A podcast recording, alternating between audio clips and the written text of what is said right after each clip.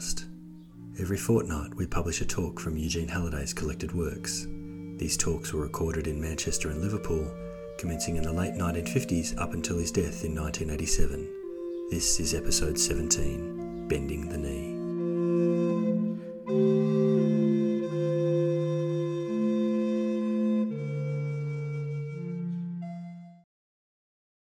Of all the people we represent with the paper, not one of them strive for perfection.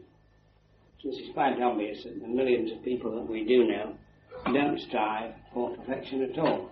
In fact, most of them don't strive at all in any way, because striving implies the application of effort over time, some sort of directional sense. Most people don't have a directional sense and don't strive.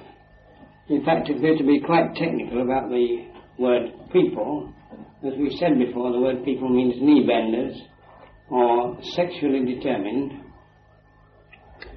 And these people, people as such, move along lines of least resistance determined by pleasure and pain. And sexual impulses are at the back of every motive they have. And that is the proper definition of the word people. So that if we say there is a pyramid in the world and the top brick of this pyramid should not be represented, as in the Great Pyramid it was not, the top brick there represents the infinite, the Aleph for letter A, and immediately below this is the line for all those people who are cosmically conscious. But immediately we say people, we've said knee benders. Now these who are cosmically conscious bend the knee to the principle of Logos. They actually believe that reason is inherent in the universe, and they bend the knee to reason. The Greek word logos means ratio, and if you remember that the letter L is like a triangle, and the letter G is like a triangle, and we surround it with the O's and the S, we have a system of two wheels, one inside the other, and these two wheels represent the physical body and the subtle body, your material and your idea body, and coming out of the center of it is the S, which means spirit. This spirit, as transcendent, is called spirit and is free, and as involved in identification with the body, either the gross material body or the subtle body of the ideas, is called soul. Soul is spirit identified with a finite body, whether that body is a gross material body or a subtle body of ideas. As soon as one bends the knee, even to logic, the knee is bent. But the people who bend the knee to pure logic are released from bending the knee to lower order things. Now, right at the bottom, we can have those that bend the knee physically in the act of copulation. They're the physical knee benders.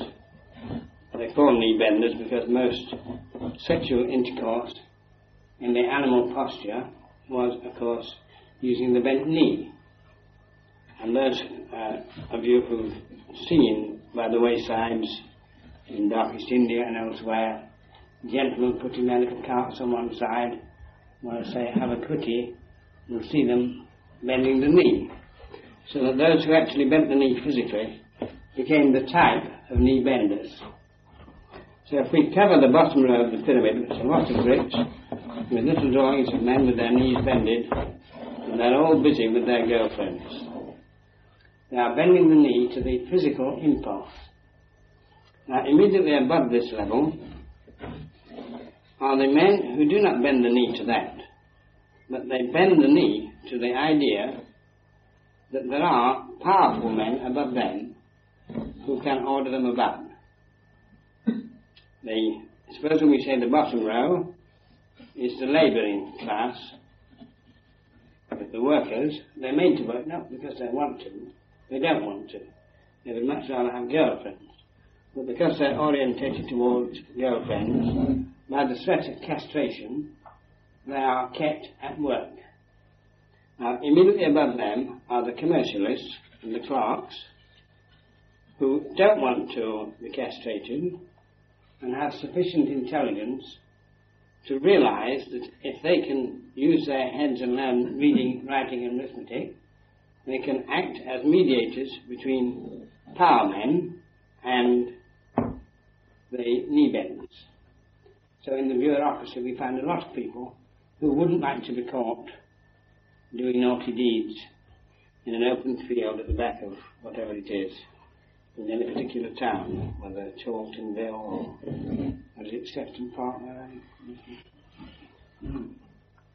In each town there's a particular zone which is famous for this knee bending activity, and immediately above this level, there's a level we call the middle class of clerks and lower commercialists.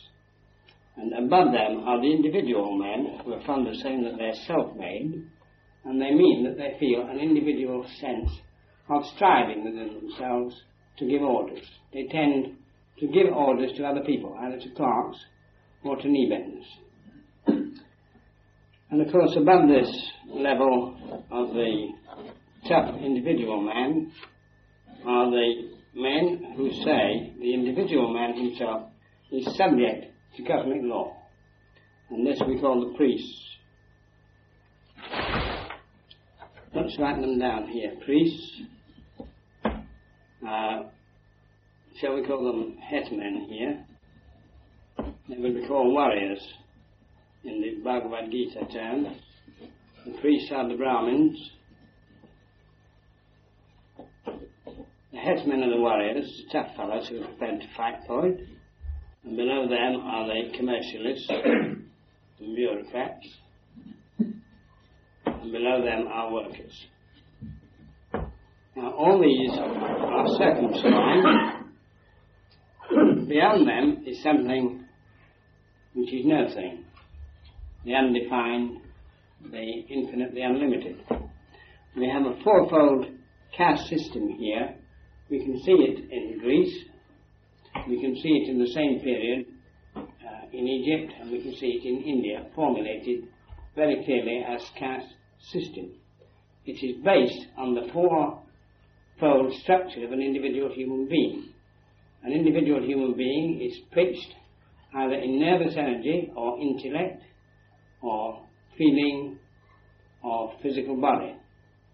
These are the four orientations. So when we build our pyramid, if we like, we leave the top brick out because that represents the infinite, and we divide this part into four layers. And in the bottom we put the workers, who are also the knee benders. And above those we put the clerks and uh, shopkeepers.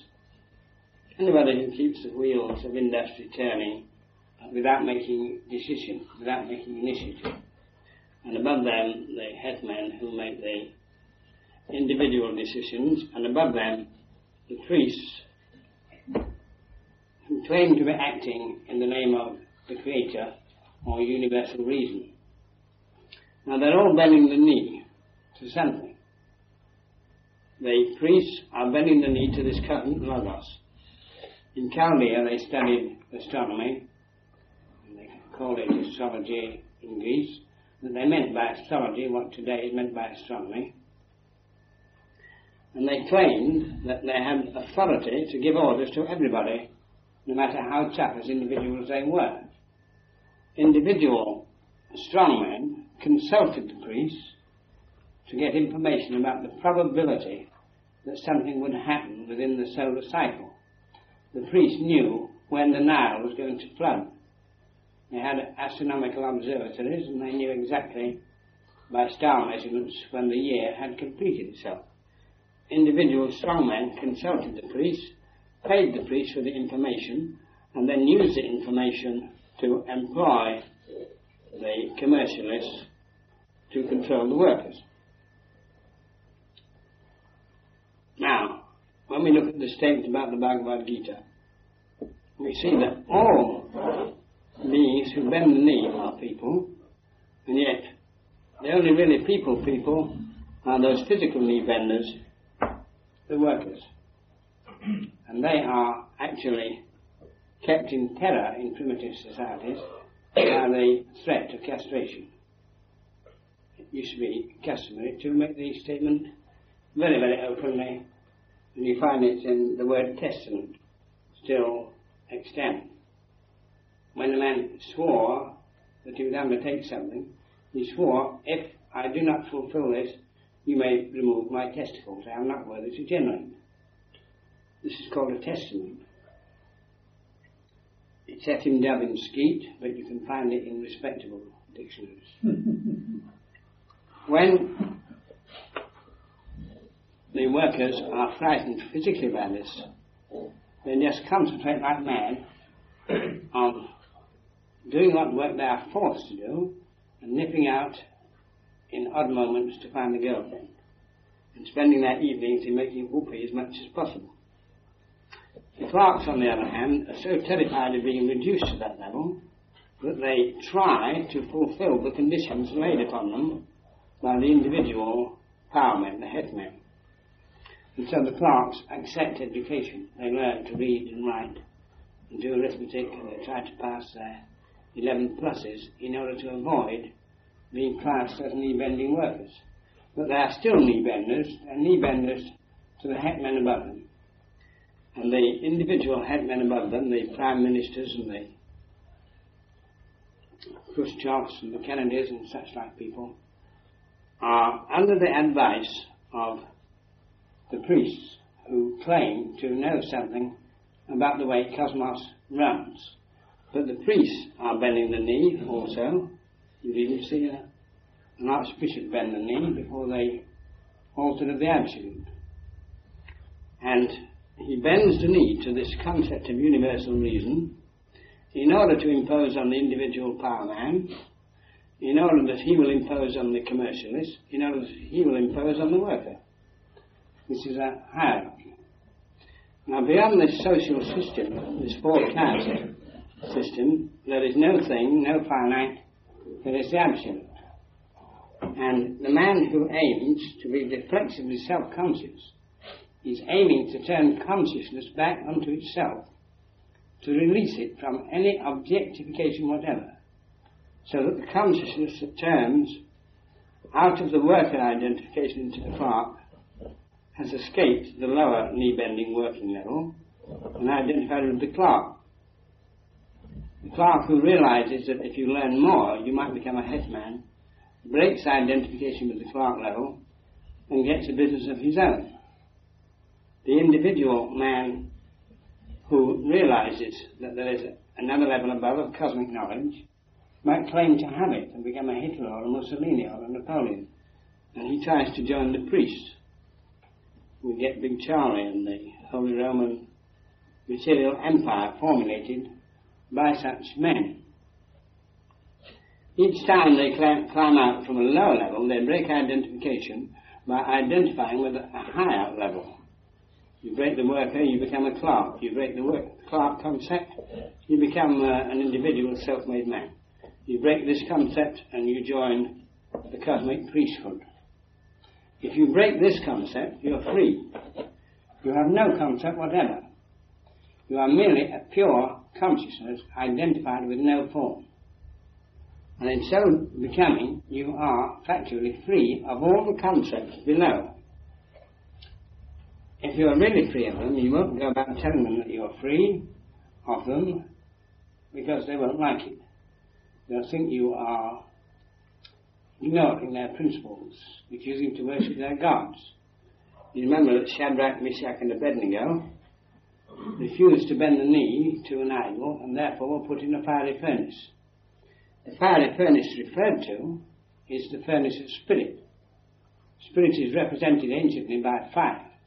And either you identify with a finite form and therefore worship an idol, or you go into the fiery furnace. If you've got the nerve to go into the fiery furnace, you'll find an angel is with you. In magical powers, this is your holy guardian angel. And is simply your own self at the point of reflexive awareness. you discover that you can subsist within the no-thing, which is absolute energy. The Gita says that out of thousands, not one tries to become perfect. But out of the perfect, not one actually gains the goal. If we say out of the workers, we know that they don't strive for perfection at all. They just strive to get through the day, you know, to get off, to get a pint on the way home, get a quick working out again. The clerks are striving to maintain the position. That's called keeping up with the Joneses. And the hetmen are striving to maintain their position. Now, some men who consider themselves perfect, because perfect means perfect, perfect, are claiming to be aware of cosmic logos, of universal reason. And they would call themselves the perfect, and the Gita is referring to these men as perfect. They say, we know the rules. And yet, funnily enough, they're still identified with cosmic logic. There's something they haven't done. Or to be more accurate, there's nothing they haven't done. And until they do the nothing, they haven't finished their work.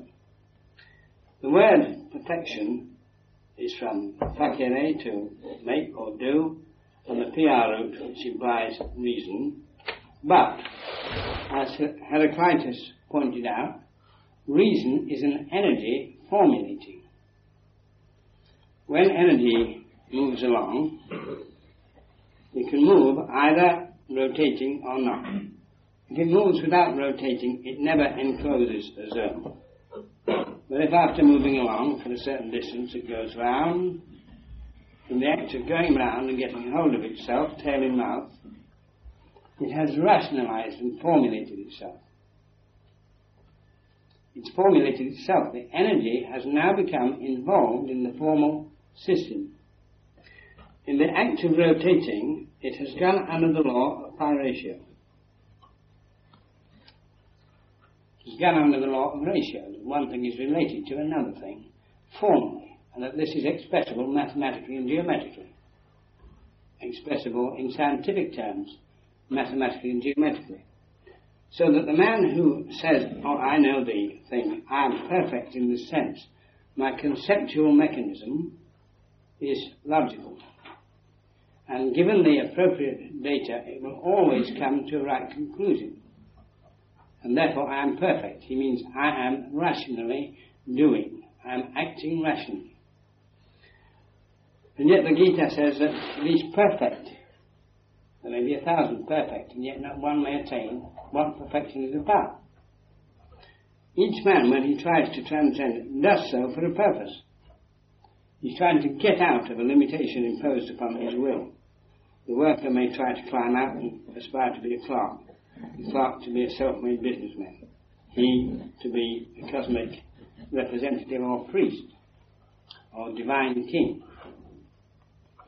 But when he gets to the priest level, if he's not careful, he will start resting on his laurels. He'll be satisfied with the formulation. He now has below him the hetman, the clerks, and the workers, all under his control. This makes a curious cycle where he's giving orders, the orders are going down, producing modifications, and the feedback from the orders given gives him another problem to solve. He is trapped within formal manifestation. Most men who are perfect in the sense that they have logical machines at work are so self-satisfied with their rationalizing processes that they think it is enough. That's the decision they make. But if they are satisfied to remain as big chief within cosmos, utilizing cosmic law and acting rationally in conformity with it, they have not completed the purpose of evolution. PR is the root of pi ratio. And if we spell it with a Y instead of an I, it spells fire, which is the Greek word for fire. Now Heraclitus said that the logos of the universe is an energy. This energy formulates. Now the formulator tends to forget that the form is willed by the energy. Spirit wills form. So he tends to stress the existing form the universe. So that he tends to go into a cosmic rut. He keeps going round, obeying the cosmic cycle. If there had been only that type of perfect man, then we would still be in the stage of social evolution of old Babylon. We wouldn't have bothered to move because we would have said the stars in their courses have fixed patterns and by studying them we can conform exactly to them and this is life. this is exactly what the Asiatically originating Greek Stoic philosophy said. They said the universe is a logos, a formal structure. We understand this and therefore behave rationally.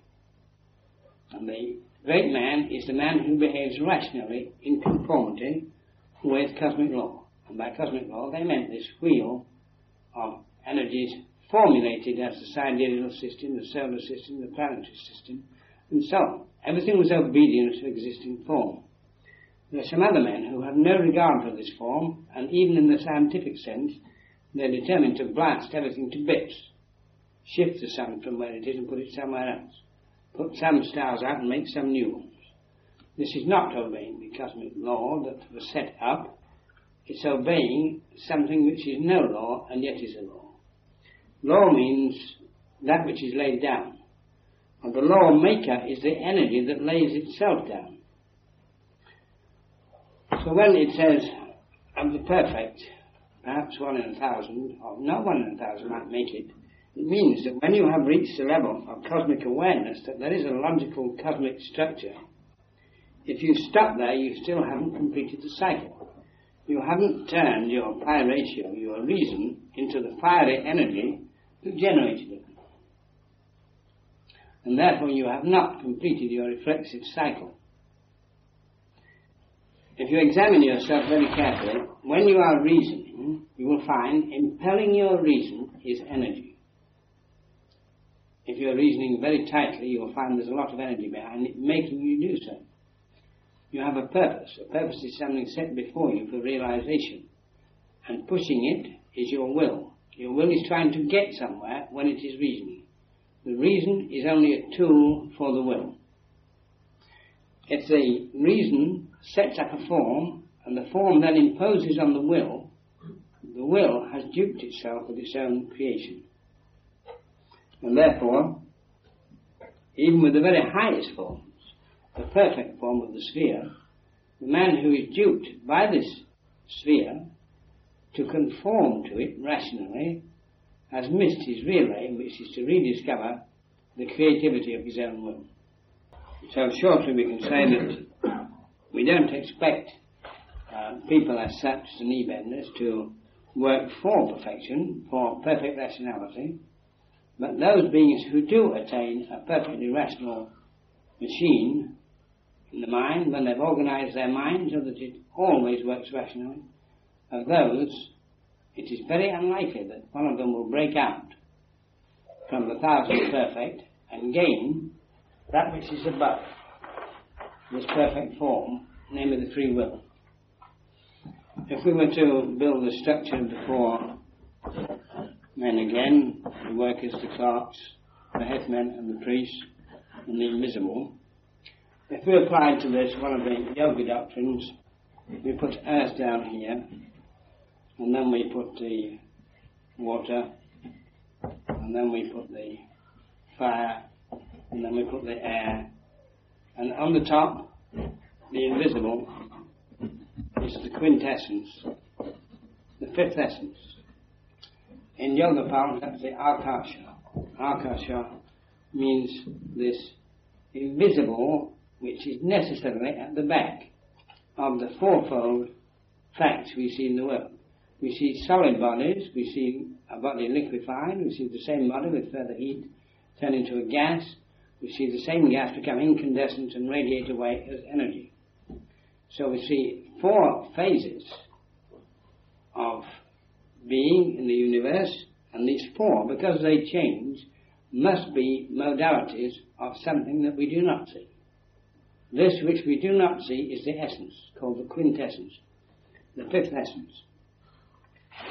If we like to do a diagram of the earth and say, there's the earth, and round it there is an aquasphere, a sphere of water, it might have been grouped together in certain deep holes in the earth to make seas where the mountains are stuck up and so on. But there's a geosphere, the earth, and an aquasphere, the water around it, or the hydrosphere, as some would say in Greek. And around this hydrosphere there's an atmosphere. And round this there is another sphere, the sphere of uh, electromagnetic energies, the ionosphere and so on. We have the earth solid, the water around it, the air around it, and the heat around that. And all these in constant interplay. The animating principle of this is the heat. It moves the air, it moves the water, it moves the earth. And beyond these is that field in which these four have appeared. Now, so far, the scientists have done quite a lot of measurement with their Sputniks and other devices to measure electromagnetic belts around the Earth. They've, they've done the uh, hydrosphere, the geosphere, the atmosphere. In recent years, in the last 10 years, they've done quite a lot in the electromagnetic fields around the Earth.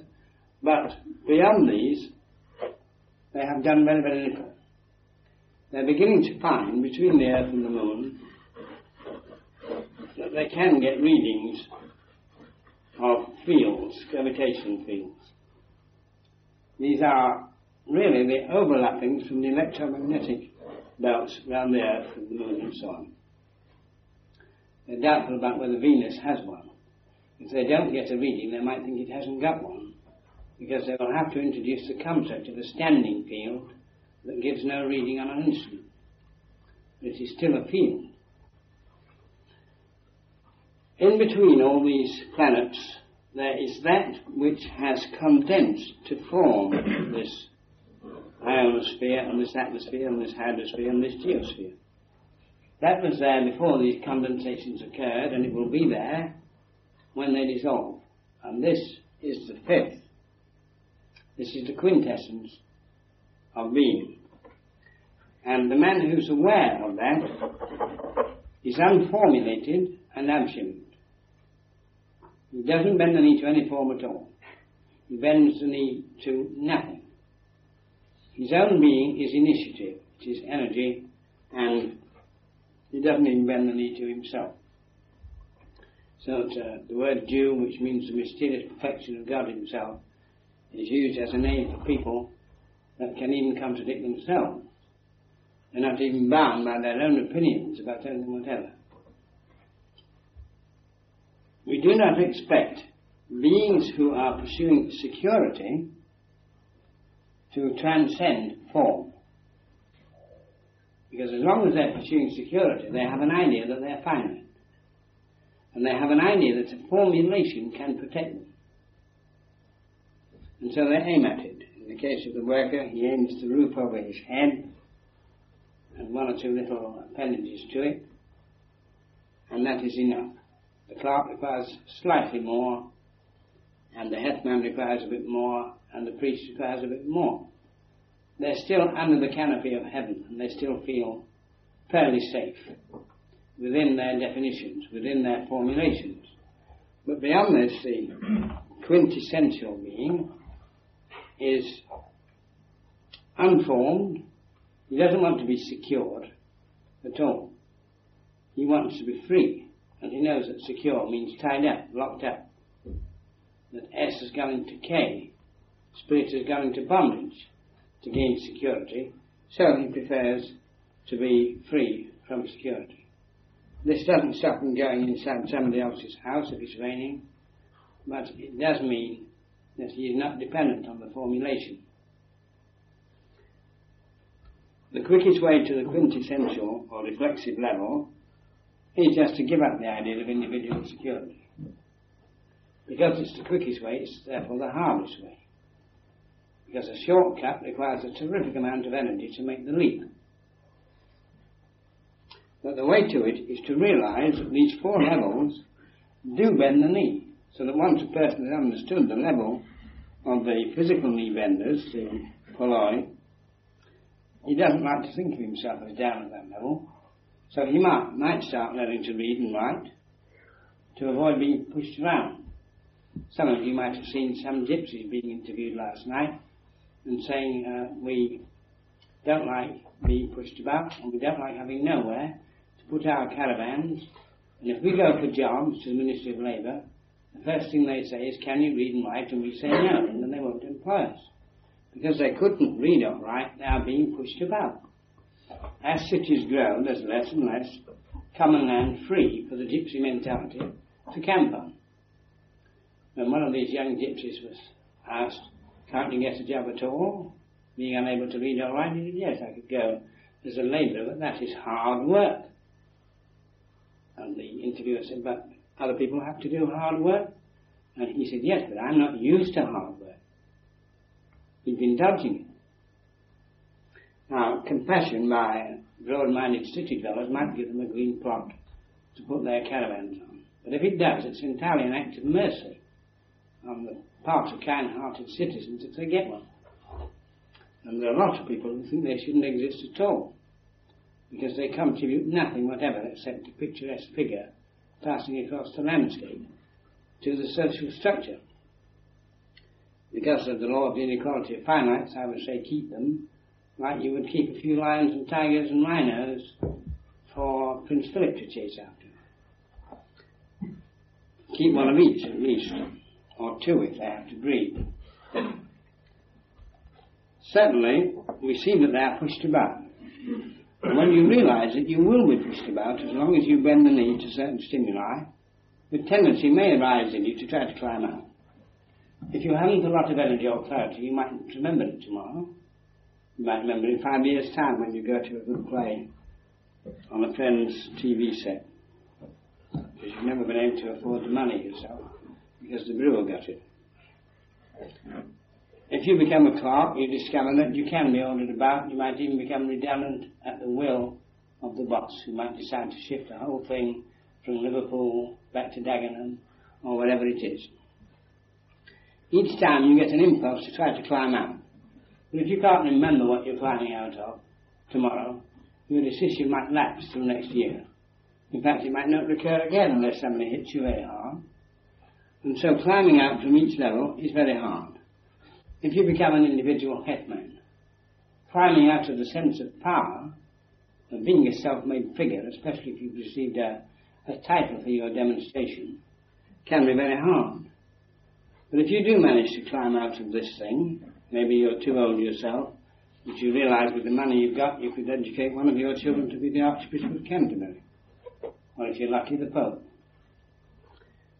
If he climbs out, you could say he's fulfilling my purpose. He's gone beyond self-made man and he's now entirely supported by a universal principle.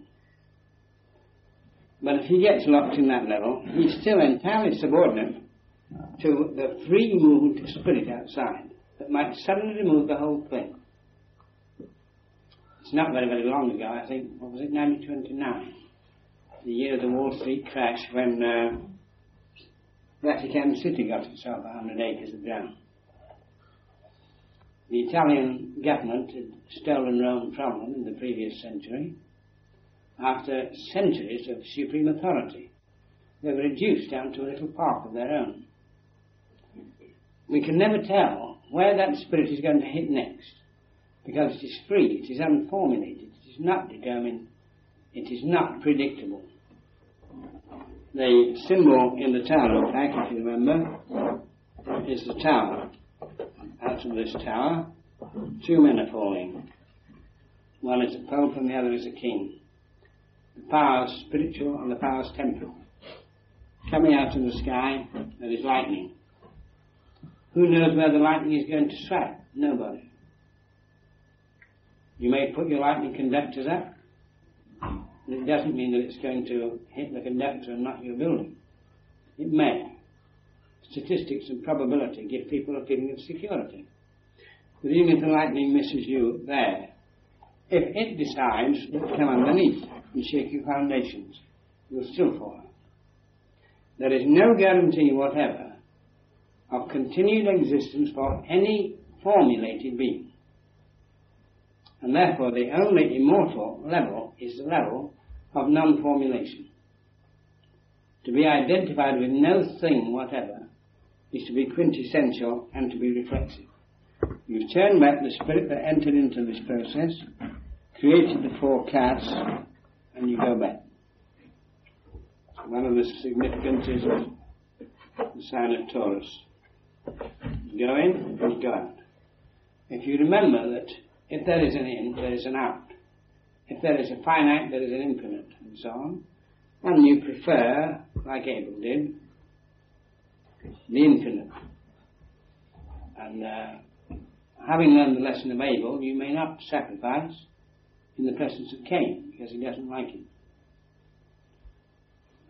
The canny man, if he thinks you're being absolute, will be very upset.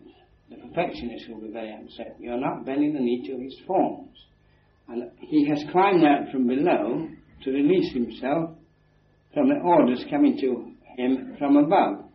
At each level he's climbed out, he has an idea growing in his mind that someday he will give the orders to everybody.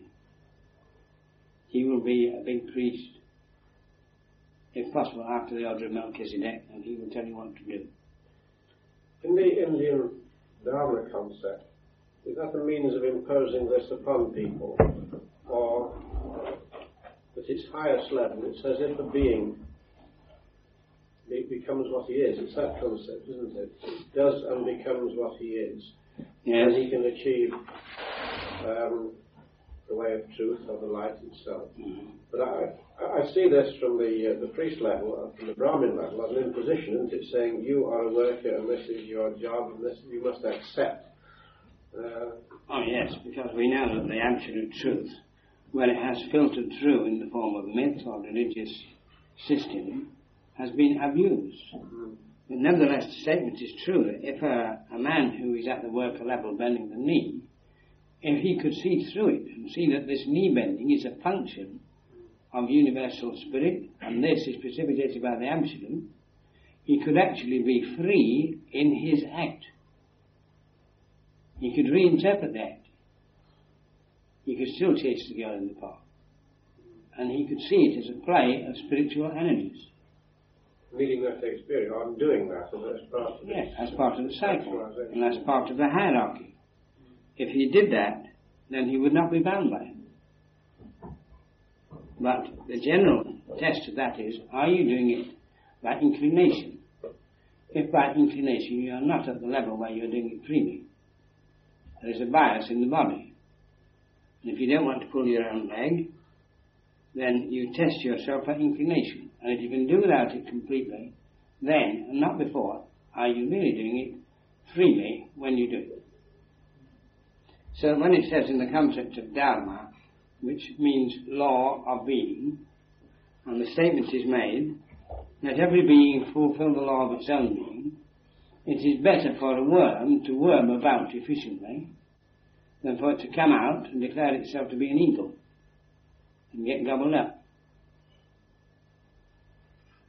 If it fulfills that function adequately and reflexively, its joy is as great as the eagle's. And if it's doing it by inclination only, it is under the cosmic law. The whole test is, are we passive or active in a stimulus situation? If the stimulus determines our behavior, we are in bondage. If the stimulus cannot force us to behave in any way at all, then what we do is a free act. And it doesn't matter what we do, because matter is a modality of spirit. It is spirit materializing. And to be non-dualistic, it does not matter in any way, nor does the spirit in any way, unless you put a will stress upon it. And if your will is free, there are no values to you other than those created by your own will. How would you break this level from being nearly involved within it? Would it be this means of, of universalizing it eventually? As we once did say with the road sweeper or the, um, any, any particular activity whatsoever. You mean break it when you're actually doing uh, a low level down? Hmm, so, saying you took somebody at that level, it's all right. They've worked for generations, perhaps, at this particular level, bricklaying or yeah. a labouring job, even more than that. Yeah. At a certain point, there's a break through that job where, where, where they see that not there is something beyond it, like, say, the clerk level, but that this Dharma function is actually functioning. And they break through and, and do become reflexively self-conscious. Where, where, would the breakthrough occur there? Would it, would it be... Where they saw energy to be all there was in the environment. You remember Brother Lawrence does this, mm. doesn't he? Mm. You see some dead trees with no leaves on them, it is winter. Then he remembers that in the spring there will be leaves like there were last year. So he knows there is energy there and that in its time it will come out. So if you see the material situation as merely a formulation of energy, and you get hold of your own energy, your will, then you are at one with the situation. whatever you do, you are released from it. But you don't need to strive above that then, do you? you no, there is no above it. No, you recognize that you could do for anything. Of course. Yes. Because all is spirit. Yes. The Jivan Mukta in yoga philosophy is the, the free in life. Free while he's alive. Jiva er means individual self and moksha means freedom. You are free while you're still an individual, providing you see your individuality as pure spirit, pure energy. The, the form that is there is only energy formulating.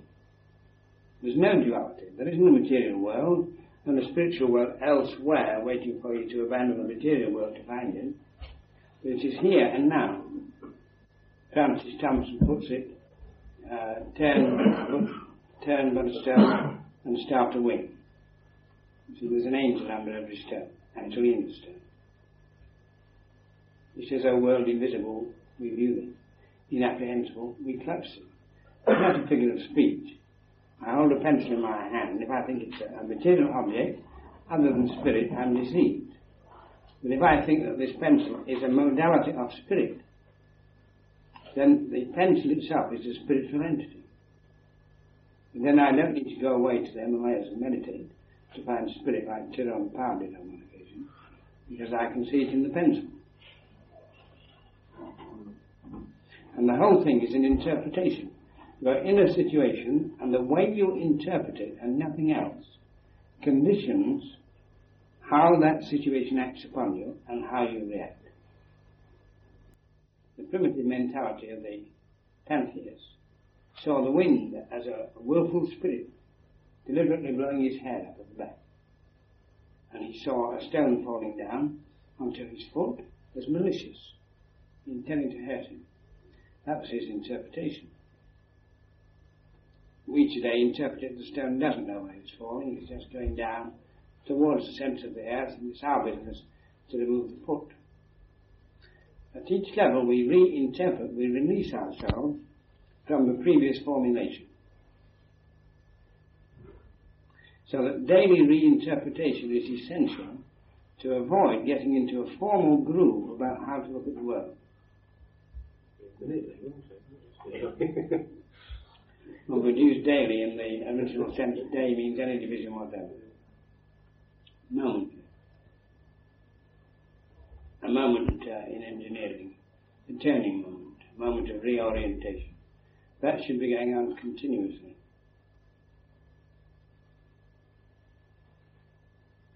This is the breaking identification in the now all the time. Hmm. You see, supposing somebody said, oh, I have heard vaguely uh, in an article by Aldous Huxley that uh, there is a heavenland which one can tend to mescaline if one can get some, and there's a slightly longer way, by yoga practice. And say, what's the shortest way to getting there? and you say, oh, the method called assumption. What's that? Assume you're there, and now act as if you were there. How do you act if you're there? What do you do if you've already attained your absoluteness? Ask yourself, and then do it. It's really as simple as that. But think how much energy you need to get together to focus in a now existentially where you are and say, now how would the absolute act? Imagine man on the second level is scraping his pen in the book and it suddenly occurs in his mind, how would the absolute act at this point? He's writing in this book. There are so many things open to it, anything could happen. And he becomes free at this moment. What's the weather like? Sunshiny? Very mm-hmm. present. What's the atmosphere like in this office? Pretty horrid. Not enough oxygen. I know. I'll go and see the boss and tell him we need more oxygen. Now, he could do this. And he could get away with it. He could actually cause the boss to produce an oxygen machine.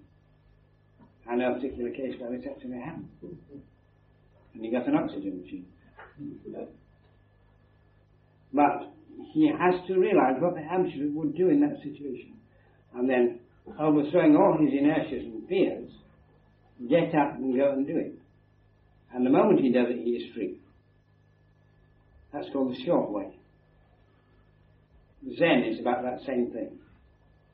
Zen does it negatively. It says, inhibit all the things you know about yourself and keep on inhibiting in the archery thing, hold the bow and wait for the arrow to shoot. How much have you got? It's a negative way. The other way is the shorter way than the immediate way of Zen. It's immediate immediate.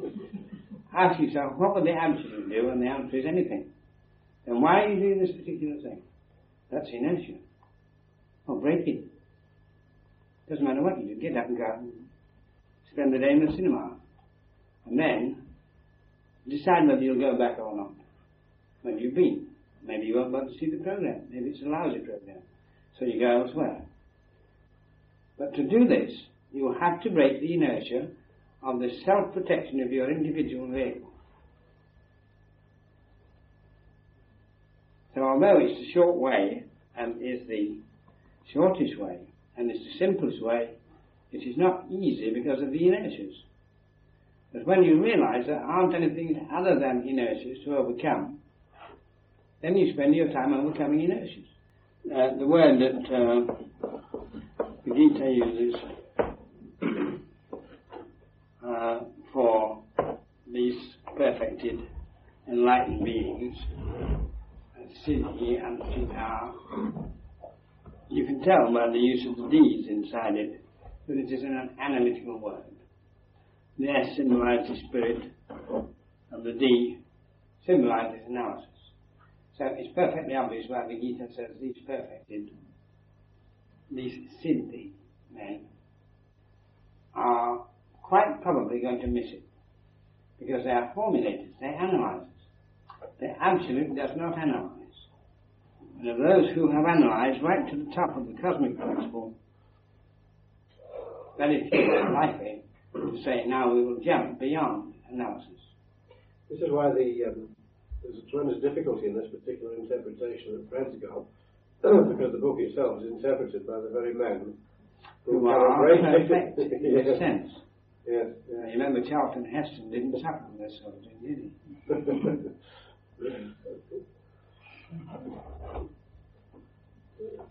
they say it's terribly hard to interpret that saying. It's very widely You can't interpret that level. saying unless you are pitched Mm. outside form. Mm. Otherwise, you will try to rationalize it within your conceptual structure. You must justify your own position. And you don't You the can't see beyond it, yeah. No, you haven't the concept. Because they would say, how can we think about it without thinking about it? And the answer is, you can't. So give up. But if we give up thinking, there's nothing there. Answer, good. One, precisely by this nothing, we can do something. Which is the meaning of Tao Te Ching. Yoga philosophy says this simple thing is so difficult that you should spend all your time sweeping away the rubbish that stops you doing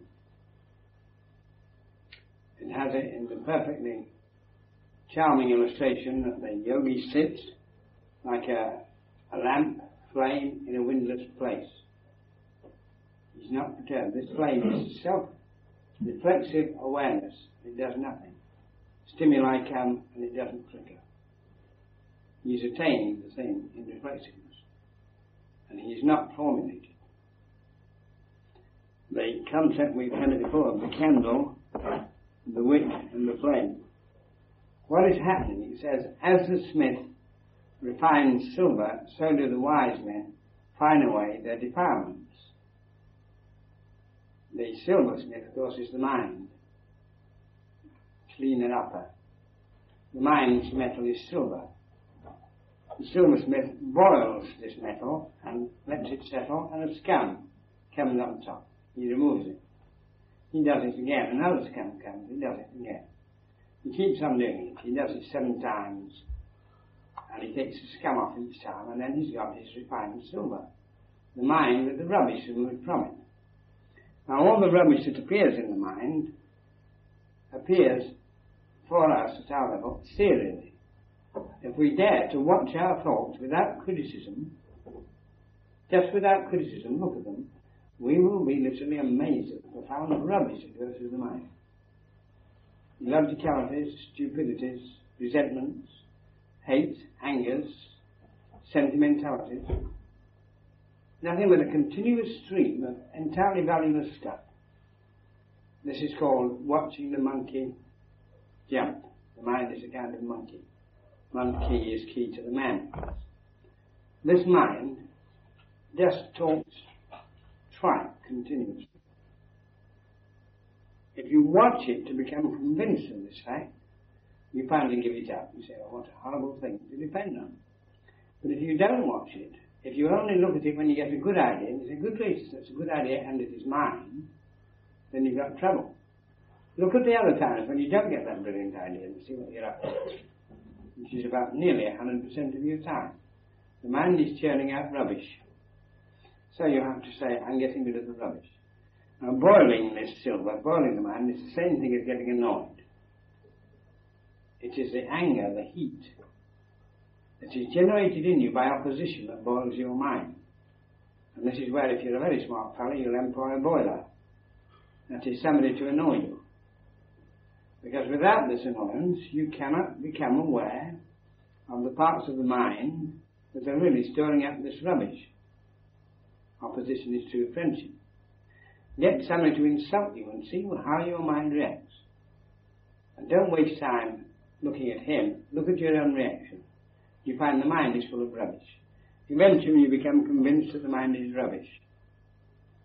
Now this candle, when it is burning, is like Brother Cain. Call it Cain's doll, if you like. There's a wick in it. The word wick means quick. That's like your spinal cord.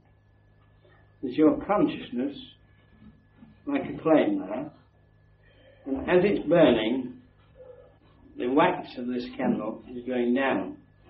It's funny that, it's called wax, but it wanes as you burn it. It's the flame, of course, that waxes, and the wax is called wax because it wanes and makes the flame wax. As your body is progressively being purified, the elements that were hidden in unconscious and subconscious processes in the body appear as wisdom, as consciousness. But they won't do unless you set fire to the body. And the only way you can set fire to the body is by annoying it. And most bodies are so adequately defended against self-annoyance that the only effective way is to get a friend to annoy you. It's really terribly important, this thing about being annoyed and watching your mind.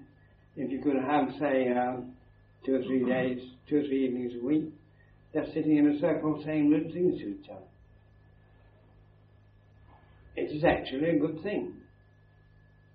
It doesn't matter if somebody abuses it and starts being rude for what they would internally feel is just venom. They've always wanted to do this exercise. it doesn't matter at all about this. It's how the individual receives it.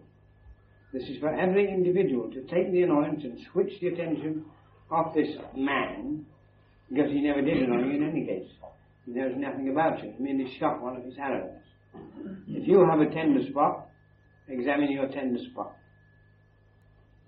Very, very good exercise. I recommend it. It's quite a good idea to pay each other, incidentally, in presents for very good annoyances, for which illumination is One Mars bar shall be awarded for every bitterness felt. That's it. It's a good way to do it. No final question. How about you? I've just so much to think about and work out, I couldn't ask a question. Seeing how much I can know I answer. Why have you inverted um, pi in this particular number? Why have I? Uh, because in this particular caste system diagram, the airmen actually consider themselves superior to the firemen. You see, the airmen in India, the Brahmins, place themselves on top.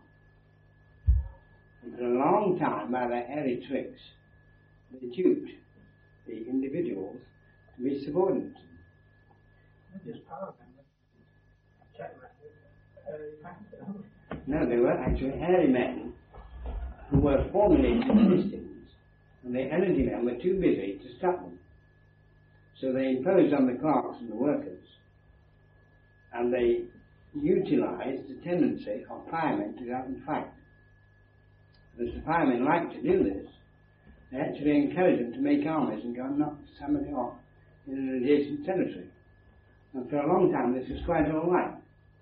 But when the units of society got bigger and bigger, gradually the firemen realized that they'd only been doing what they wanted to do when they went out fighting, and that the stay-at-home airmen had, in fact, been consolidating their positions, so that when the military leaders had been out and conquered something and came back and wanted glory, and they found that the men who were giving permission for the celebration were airmen who had not fought. This is like the blessing of great uh, warriors by archbishops and so on. At a certain point, the firemen said, these men have no power at all. They just consolidate their position with logic and words while we're out fighting. But they really can't fight. And they rose up one night and they usurped the position. And they severely threatened the airmen, the priests, and said, Now, if you do not bless us with the blessing of your universal logical God, in public where people can see it and say we are divine, we will cut your heads off. And at that moment they inverted the thing. And the fireman went on top, and the divine right of kings was born. You remember the, the obvious case of that is Henry VIII, isn't it? Well, when it's inconvenient for him to be subordinate to the Pope on account of the divorce he needs, and some money invested in the monasteries, and he doesn't see any reason why he should go to Rome, he just asserts himself, breaks with the papacy, and declares himself head of the church. He's a farmer. He said, well, you've had your bit of fun. As long as it's convenient for me to do it, all right. But I know you have no power, except the power conferred upon you by a loose tongue. And I too can develop one of those. And she does. So he becomes not only king, but head of the church. And humorously enough, still remained Catholic in faith. He wasn't a Protestant there, thereby he was quite right to take all the money out of the monastery. it was his. That was a typical example in England the same thing that happened in India. The firemen got fed up with the airmen rationalising their wages for them and took over. And then they employed the rationalisers to justify what they wanted to do next, which is the position of all established religions uh, the established church in any country, is there to give universal or divine blessing on whatever the king wants to do. Are we then back on top now? in No. Western countries? No, they'll never get on top again. It was only in an early stage, if you were the evolution, they could get on top. When the firemen were out and the world was big enough to chase about. But that have been about the period of Germany? Or where would you place the great men?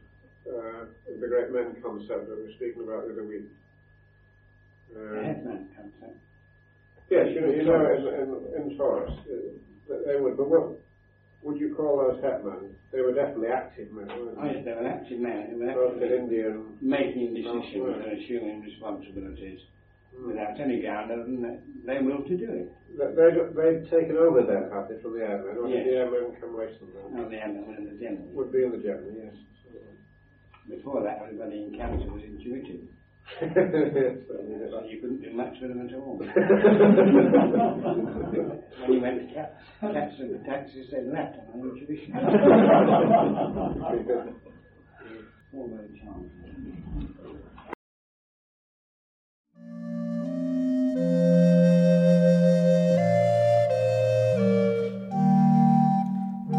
Thank you for listening to the Eugene Halliday podcast. Please subscribe to receive notifications of future episodes.